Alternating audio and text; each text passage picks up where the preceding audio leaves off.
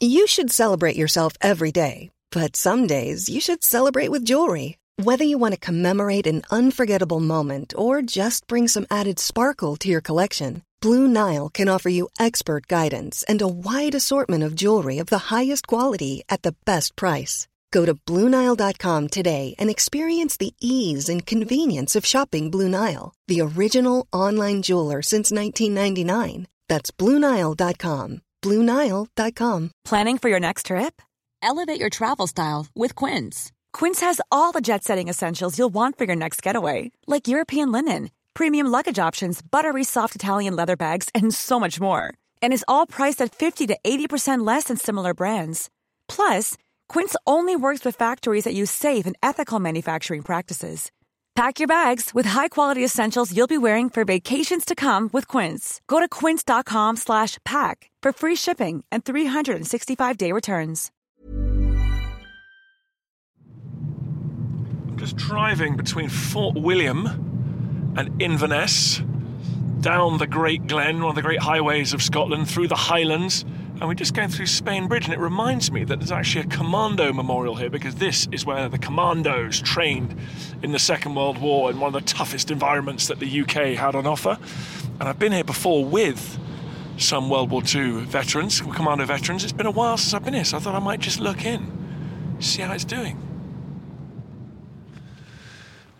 Whew. It's cold out. Once I'm out of the car, it's pretty cold. I'm walking up to the deserted memorial. It shows three commandos looking out across the glen, across the ground on which they trained, on which they prepared for their operations all over Europe. Commandos were Churchill's brainchild, really. He wanted to set Europe aflame. If he couldn't fight after Dunkirk, the defeat of the British and French armies in 1940, he couldn't fight Germany conventionally on the continent. He thought he could raise a band of elite warriors that could be landed, concerted support local resistance efforts, to fight Nazi Germany not with a sledgehammer, but with a, a series of well aimed, lethal needle pricks. This is a suitable memorial for one of the most remarkable units in the Second World War, and I think they were made remarkable by training in this brutal, brutal environment. Winston Churchill paid a tribute to the commandos. It's inscribed in a brass plaque on this memorial. It says, We may feel sure that nothing of which we have any knowledge or record has ever been done by mortal men which surpasses their feats of arms. Truly, we may say of them, When shall their glory fade? Well, not yet. Not yet. They train around here at Achnacarry Castle, one of my favourite castles in Scotland because it's home to the Clan Cameron. And as anyone who knows about the Jacobite uprisings of the 18th century knows, the Clan Cameron were probably the most ferocious supporters of the exiled Stuart family. Donald Cameron of Lochiel, the clan chief, was one of Bonnie Prince Charlie's first and most important supporters. So, you know what? I'm going to see if anyone's at home. I'm going to go knock on the door. Let's see if the modern Lochiel is around. Talk about his ancestor. Bear with me.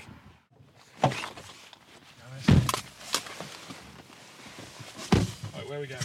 A few phone calls later, folks, I'd managed to get myself an invitation to Achnacarry Castle to meet Donald Angus Cameron, the 27th chief of the clan Cameron, whose ancestors fought at Bannockburn and Culloden.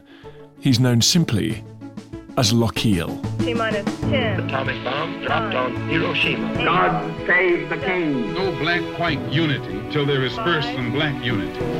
Never to go to war with one another again. And liftoff. And the shuttle has cleared the tower.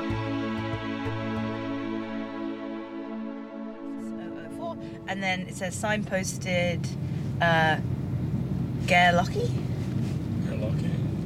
Oh, we're just crossing the Caledonian Canal. That brings back the old memories. I did that on a family holiday once with when I was a kid. We sailed from the west coast Scotland right the way through to Inverness on the east coast via Loch Ness. And this is a particular staircase of locks here. I remember sweating away, opening and closing the sluice gates when I was a kid, my dad shouting at me. Happy memories. I think we're driving up to the big house. Do we keep going here? Oh, yeah, that's the museum. It's pulling into the gate now, and we're driving up to this kind of crenellated stately home. So it's a Victorian, it's a kind of gothic stately home with a nod to its military past. And once upon a time, these defences weren't just for show because This would have been the HQ of a, a powerful warlike clan.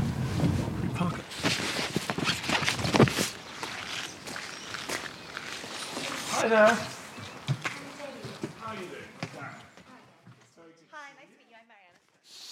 Right, here we go. Uh, hello, sir. How are you? I'm very well, thank you, Dan. Well, let me just say that the house now feels like a beautiful, almost a sort of stately home. Was it once? Was there a kind of military stronghold? Was there a castle on this spot, or have, have things moved? No, the original castle, which was made of timber, was about 500 yards away and was burnt by Cumberland soldiers in 1746. So the British government burned it down. Yeah. And then this was built in about 1804, started by that man behind me, who was the 22nd chief. How are you different from a, an English aristocrat south of the border, from Somerset or something? How are things different up here? What does a clan chief mean? Clan means children in Gaelic. That's what clan means. And so a clan really was a group of people who owed allegiance to the main man, if you like, the most powerful guy. And they probably took his name. So the Clan Cameron was probably a mixture of three clans, sub clans, and they all intermarried and took the name Cameron, and that's how the clan originated. Did the clan chiefs have more power over the people of their clan, of their area, than, again, they're an equivalent living down in East Anglia or Bedfordshire or something? Yeah, much more, much, much, much more. Because I think that the chief would have given tenancies to a whole lot of people, and they would have given it to taxmen or whatever. And in return, those people would be expected to fight for the chief should he ever require them. So the chief would give out parcels of land, and in return, they had to fight. Yeah. And presumably, they were masters of sort of guerrilla warfare, using the hills and the mountains. And they it must have been very difficult for English troops lumbering up from the south to have any chance against these clansmen. Yeah, I think it was. And I think that the guerrilla warfare continued all the way through. How many clan chiefs still exist and live on the land that their ancestors held, you know, hundreds of years before, like you? I mean, are you quite unusual in modern Scotland? I think we're probably quite unique in that we still have quite a lot of the land which we had before. Less than we had, but still quite a lot. This estate proved very desirable during the Second World War. It had everything needed for commando training. How did that come about? I have a feeling that almost the whole of the North of Scotland was a sort of restricted area. And it was very much Churchill trying to get commanders to go and fight overseas to upset the Germans. And there were 25,000 came here during the war. Seven week grueling course. And then they got their green beret at the end of it. Colonel Vaughan, he was the, the main man. But 25,000, all nationalities, mostly Brits, obviously, but Free French, Dutch, American, American Rangers came here, for instance. So it's quite international. And were they based in the house? The instructors were. This was the officers' mess here. They all had Nissen huts out in the park, which is where they slept and ate and whatever. But the instructors were in this house. And I've met a couple of the veterans who talk about how tough it was. In the beech trees here, they had a climbing thing with long ropes, and, and then they had a rope across the river, which they had to slide down with live ammunition going on underneath them. There's, I think, one or two deaths here in the training because they used live ammunition. When they first came to Spean Bridge, they got off the train and carrying full kit, they had to be at Carry within a certain time, or they were RTU'd, returned to unit. Right, so that was the hurdle had to jump the, from the train to here. Yeah, in full kit. Wow. And they did a lot of damage here, actually. I mean, you can't really see because of the rain, but they started a fire up on that hill, which lasted three days and three nights, and burnt down a whole lot of the old Caledonian forest. And you can still see the damage now. Yeah. And they burnt the roof off this house, and they left a lot of unexploded ammunition. We've had to get the bomb disposal people up from Faslane on more than one occasion because we found unexploded mortars and hand grenades and whatever. Anyway, we love them, despite all that. Lochiel, thank you very much for having me in your house and telling me all about your wonderful history. It's been my pleasure and it's very nice to see you. Yeah. Great. You listen to Dan Snow's History Hit. Don't give up on us just yet. There's more coming. I'm a spy, doing whatever spies do. But what am I going to whip out of my pocket next? Careful. In this special month of Patented, we're celebrating the 70th anniversary of James Bond by having a look at some of the inventions that have changed espionage. From gadgets and their creators to the cars and cocktails that make Bond look oh so effortlessly cool. Join me, Campbell, Dallas Campbell, on Patented, a history of inventions, where I will have my can on a string up against the walls of some of the best historians in this field. Look forward to your company.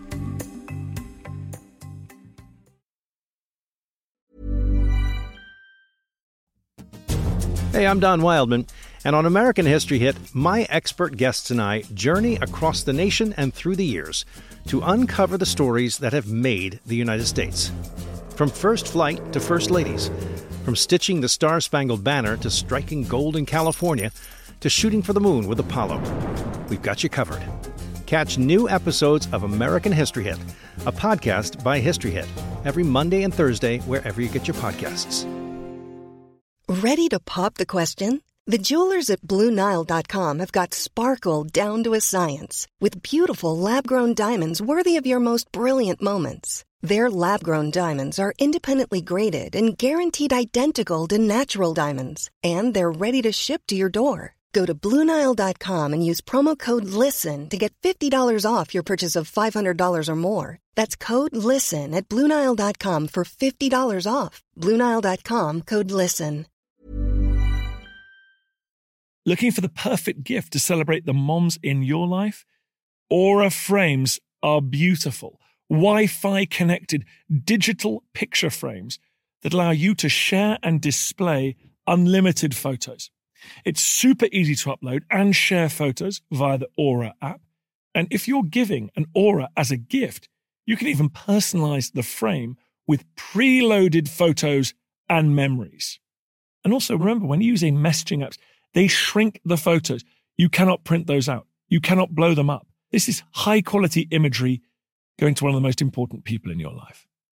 The Aura app is super easy to set up, takes about two minutes, and you're going to love it. There's free unlimited storage, add unlimited photos and videos, and invite as many people as you want to a frame. Right now, Aura has got a great deal for Mother's Day. Listeners can save on the perfect gift by visiting auraframes.com to get $30 plus free shipping on their best selling frame. That's A U R A frames.com. Use code Dan Snow at checkout to save. Terms and conditions apply.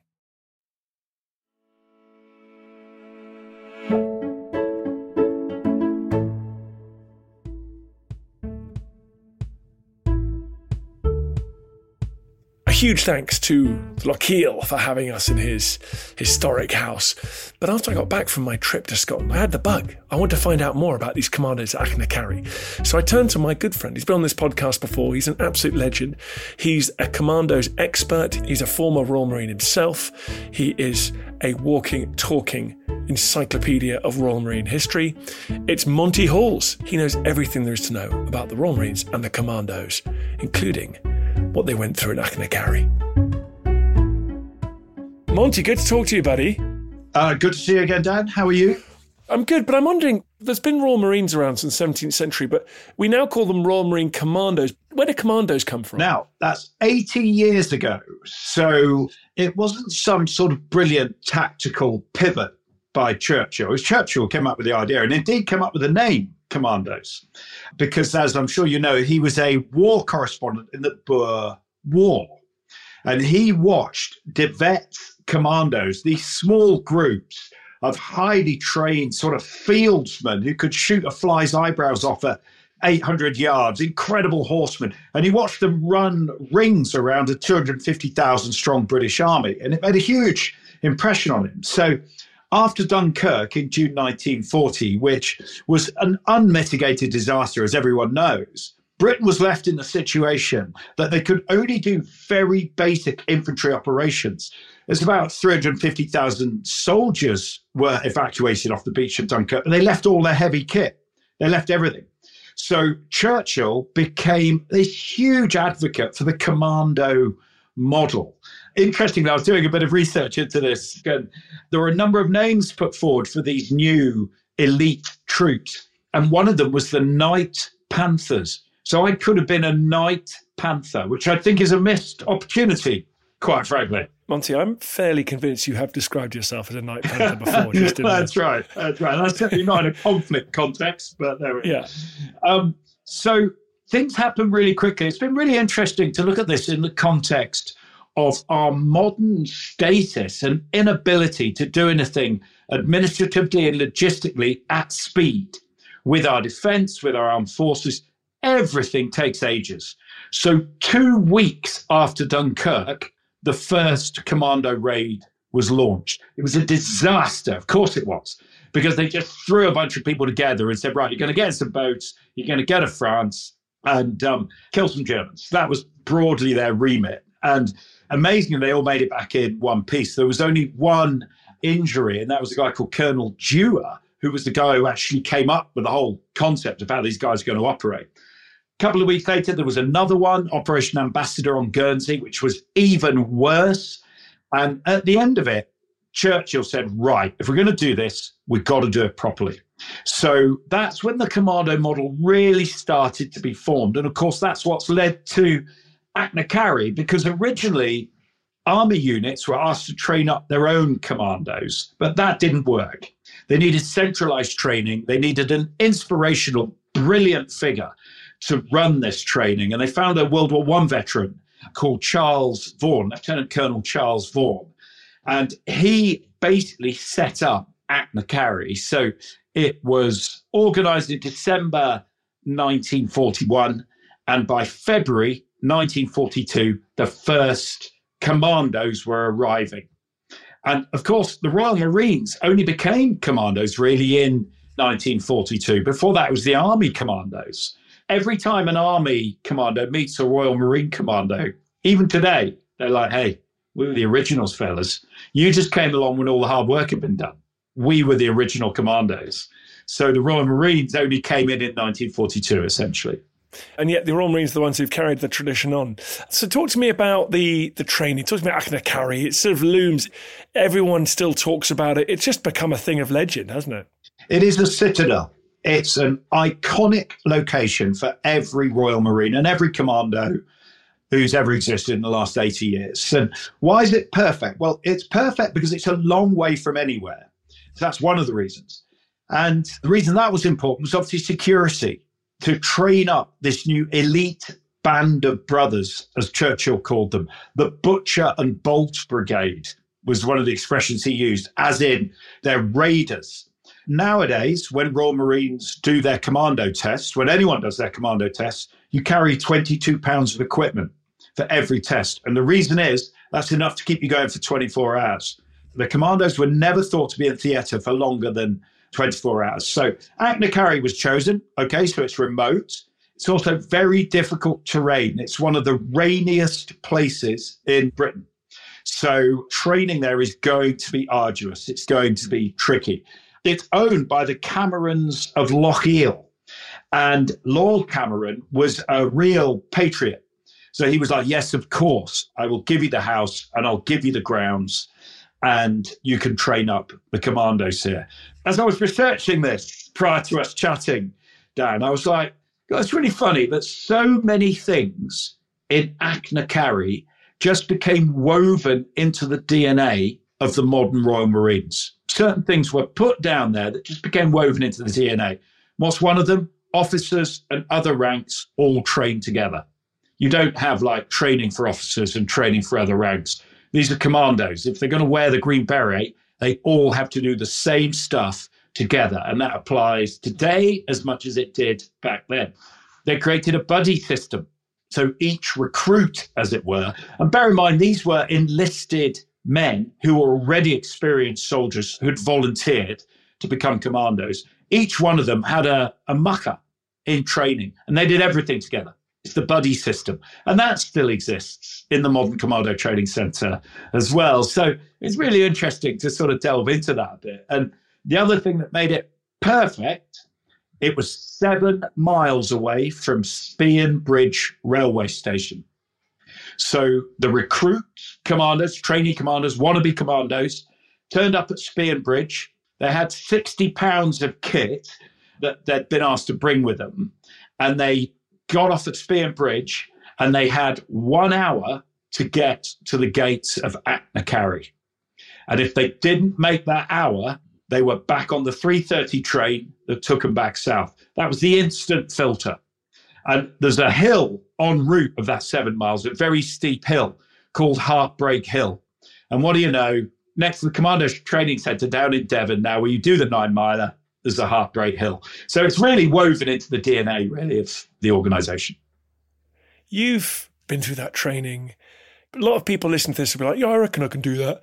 Is it the fact that you're already sleep deprived, you're wet, you're kit? It's the fact that you're not doing it in your nicest trainers after a, a proper night's rest with lots of little energy pouches.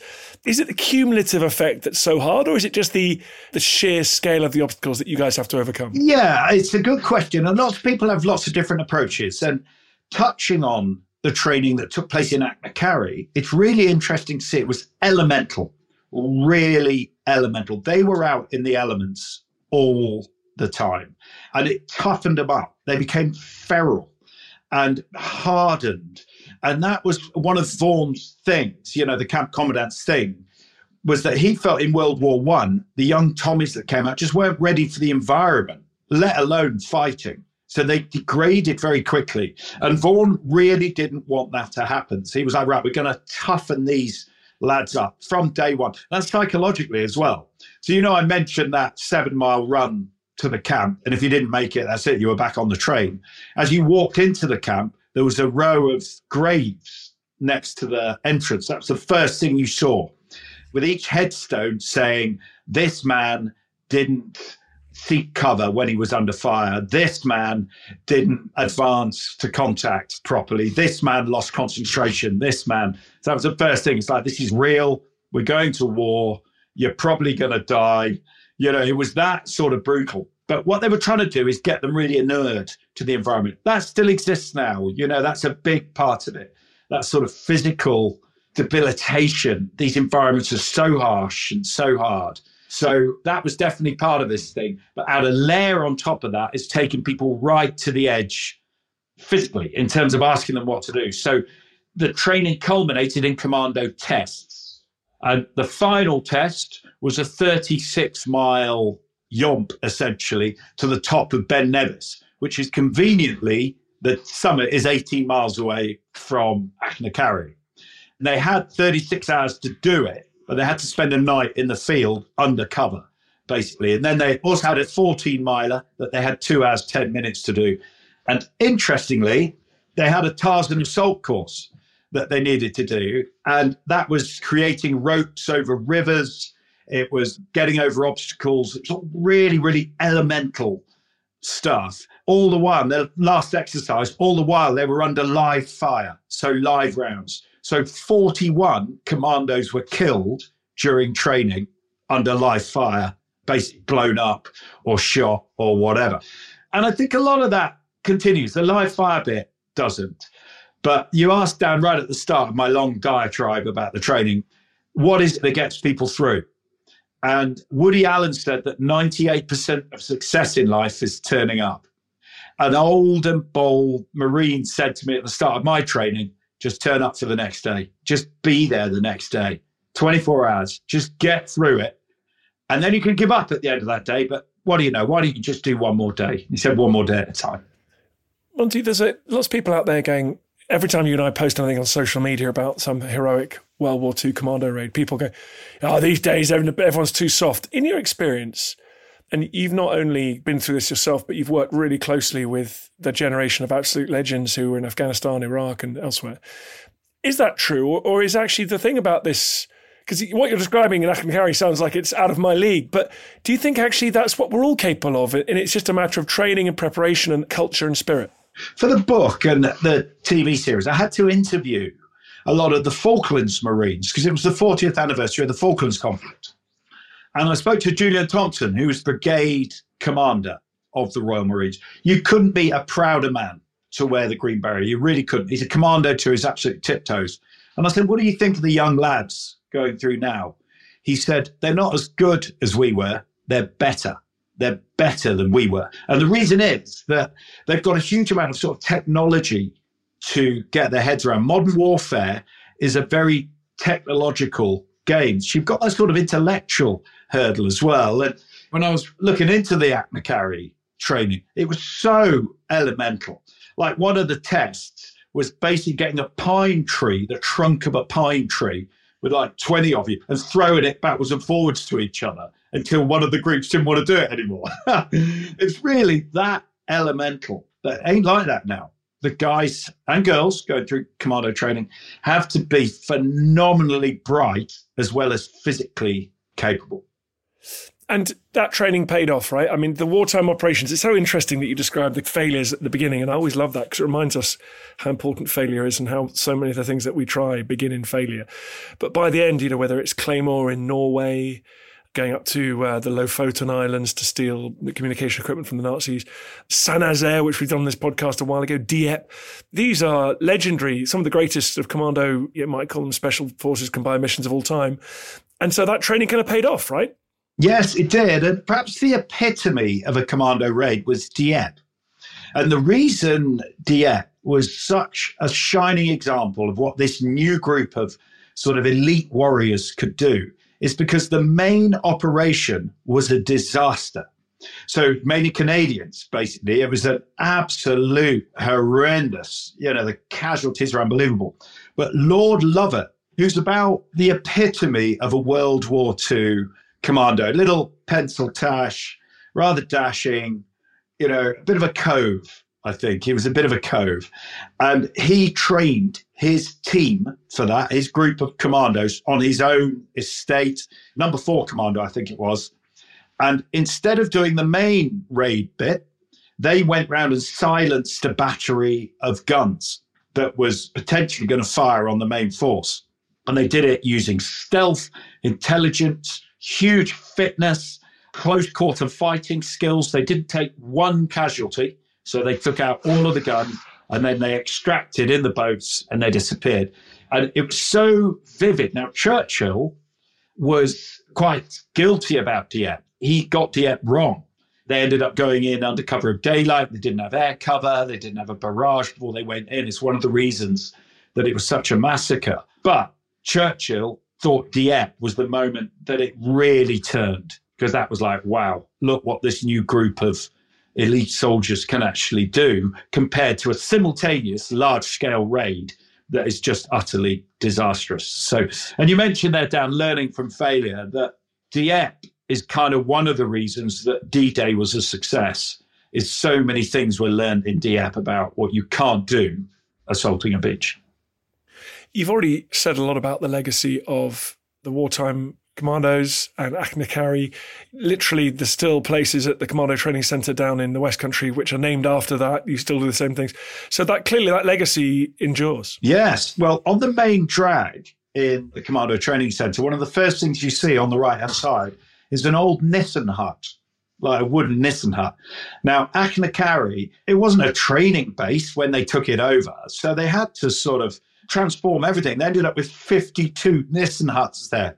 At one time, they had 2,000 people going through it and 150 officers going through. So they had to build a lot of these temporary structures. And out of interest, the people going through weren't just British commandos. You had French, you had Belgian, you had Canadian.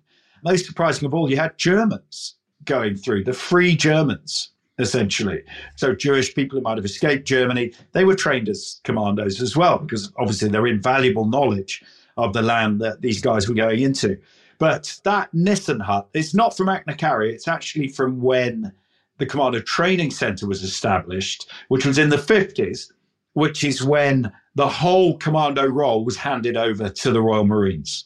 And that Nissen hut has been left there to say, this is where you come from, chaps. This is your heritage. Every time you go anywhere, Commando Training Center, you have to go past that hut.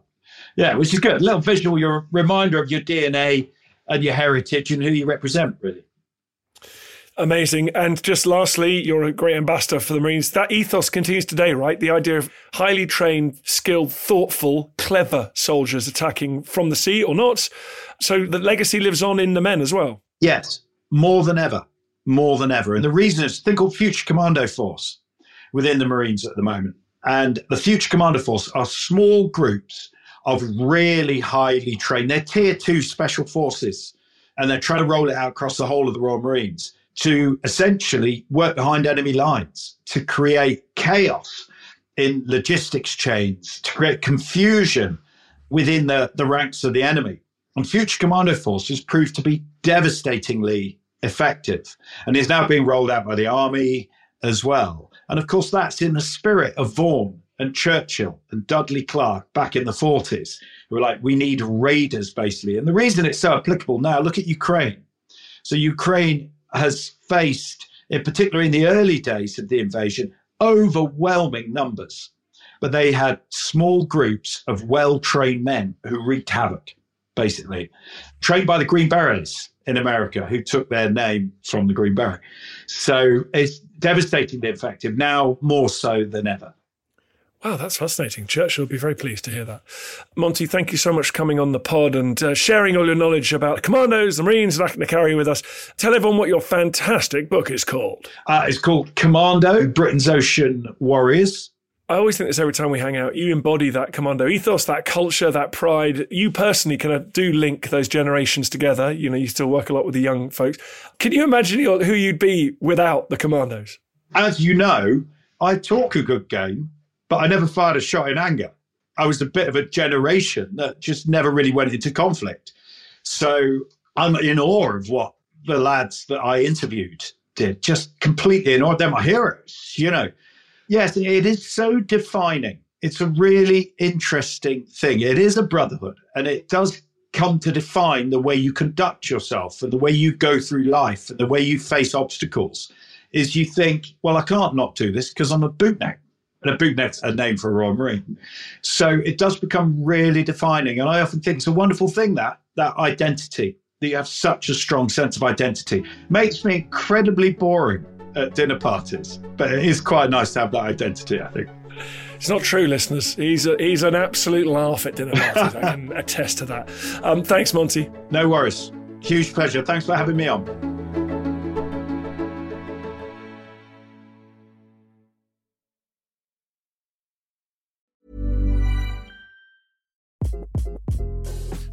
This is Craig Robinson from Ways to Win, and support for this podcast comes from Invesco QQQ, the official ETF of the NCAA. The future isn't scary, not realizing its potential, however, could be. Just like on the recruiting trail, I've seen potential come in many forms as a coach. Learn more at Invesco.com slash QQQ. Let's rethink possibility. Invesco Distributors, Inc.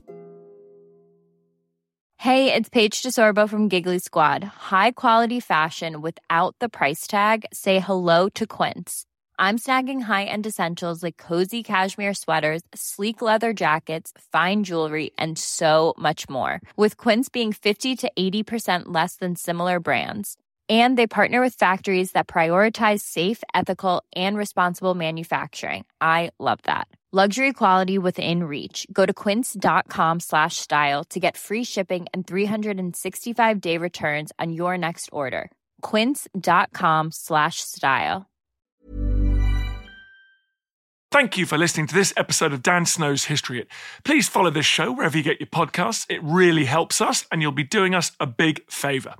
Don't forget, you can also listen to all of these podcasts ad free and watch hundreds of TV documentaries when you subscribe at historyhit.com slash subscribe. As a special gift, you can also get your first three months for just £1 a month when you use code Dan Snow at checkout.